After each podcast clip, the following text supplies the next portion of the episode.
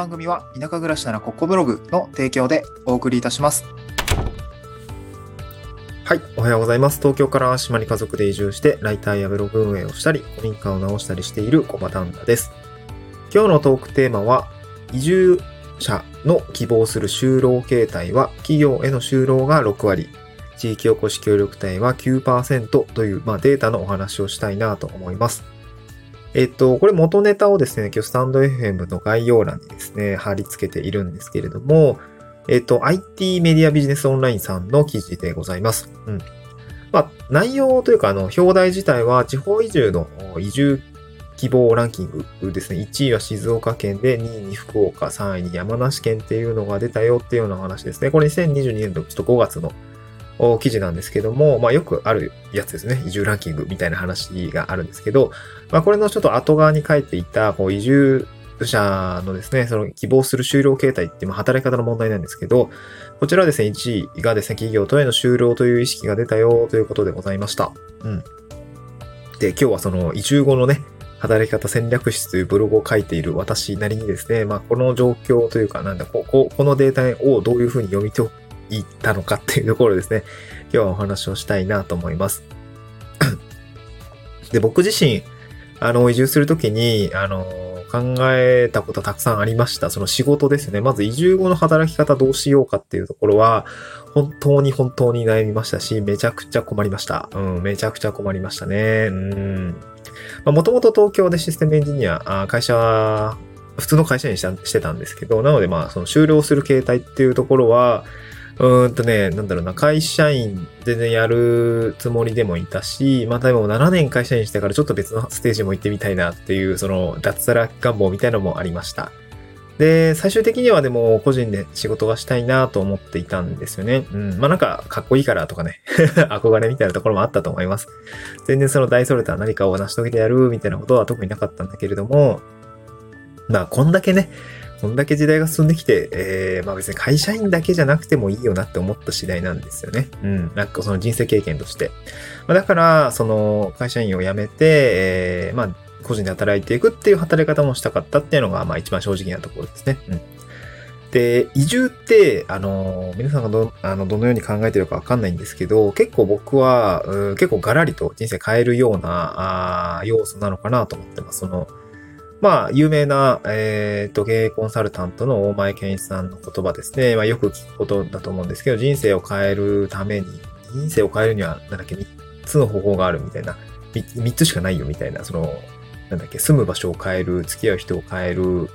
あともう一個なんだっけ、えっ、と、住む場所と付き合う人と、うわ、肝心なところにちょっと出てこないね。もう一回あったと思うんだけど、あの、まあ、そういうことがね、全部一気に揃うのがこの地方移住というか、まあ、移住なんですよね。うん。働く場所も変わったし、働く内容も変わったし、付き合う人も変わったし、まあ、使う時間配分ですね。あ、時間配分だ。時間配分も変わりました。うん。まあ、それで、まあ、人生が好転したのかって言われるとちょっとまだわかんないんだけど、うん。まあ、このパッと見のね、状況を見ると、僕はサラリーマンから、あの、個人事業主というか、地域おこし協力隊を経て個人事業主になっているし、働いてる場所も、えっと、なんかなったね。えっと、働き、働いている場所も東京からあ淡島に変わったし、そう。で、働く場所も、もうちょっとこうミクなところでいう働く場所も、えー東京の新宿のオフィスビルから、本当島の 自宅だったりとか、海辺だったり山だったりとか、いろいろようなある、そんな場所に変わってきました。で、その働き方って大きく変わると思うんですけど、このね、あの、自分で選んだ働き方をできている状態っていうのが、多分個人的な幸福度的な意味合いで言うと、すごくね、あの、高、高くなるんじゃないかなと思ったんですよね。で、この希望する就労形態っていうデータを見たときに、本当にそうかなって思ったところもあるんですよね。その、6割が就労したいって言っているデータがあったんですよ。東京で働いてる人かな。えー東京で働いている人の人が移住に関してどのようにああどのようなアンケートを取っているのか、どのようなあことを考えているのかっていうのをですね、この移住相談会とか、そのセミナーをやった参加者の全員にとって、えー、まあ、1万931件の回答を得たって言っているんですけど、まあ、こう、これをまとめた結果、就労したいですって言ってのは6割ぐらい出てるんですけど、僕はなんか本当にそうなのかなって僕結構懐疑的に思っていて、えっと、なんていうのかな、移住するにあたって、えー、暮らしを維持しなければならないので、就労じゃないと多分きっとダメそうだから、え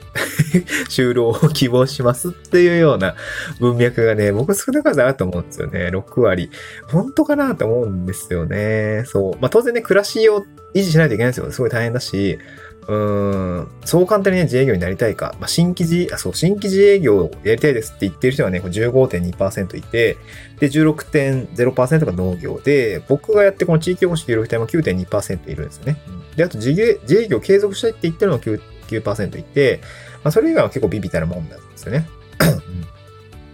で、まあ、だから、新規自営業者になりたいって言ってる人が15.2%はいると思うんですけど、これ結構多分今、本当に結構真面目に考えていたりとか、真面目に結構こう移住した先ではこういうことをやりたいって考えてる人たちが多分この数字に出てるんですけど、まだそこまでじゃない。な、なんとなくなんだけど、移住したいなって考えている人の中にも、64.6%の就労を希望している中の、いや、プラス10%ぐらいはですね、個人的なんですけど、もっとやりたいことあって、自分でやっていきたい人多いと思うんですよね。いや、なんか60%って思ったより多いぞと、うん、なんか思うんですよね。うん。で、なんていうな、あ、その、結構移住を考え、その毎回その移住者同士のこう話し合いをするときに、毎回その話題に合うんですけど、移住、基本的にこう地方移住しようとする人って変な人多いよねって話をいい意味でね、あのー、するんですよ。これ、これで大体盛り上がるんですけど、いや、めっちゃわかるわかるみたいな思って、いやな、そもそもさ、その、エネルギーめっちゃ使うじゃないですか。わざわざ知らない場所に移住して、知らない人とこう、またなんか交流深めて、仕事もの、仕事の問題もクリアしないといけないし、あの、生活の問題もクリアしないといけないし、そう、クリアしないといけないことだらけなんで。でも移住したいみたいな。まあ、そこには大きな問題だったりとか、えー、悩みを抱えている状態で、でもそれをなんとか解決したいから移住したいって、その結構大きなこう、エネルギーを持った人たちが移住をしていると思うんですよ。まあそうしないと結構移住って成り立たないというか、あの、難しいので、うん。まあなんか結局なんか変な人だよねって話をするんですけど、そう。で、僕も結構やっぱりそうなのかなと思っていて、やっぱ変だよなとか思いながら、あの、でもやっぱ、そう、都心じゃちょっとしんどかったりとか、うん、そう、っていうふうなことを考えて移住してきているんですよね。で、考え、でも、やっぱりその移住し、やる人は結構なんか わかんないけど、その僕がそうだからというわけではないんだけど、あの、やっぱりなんかこう、やりたいことがあったりとか、なんか結構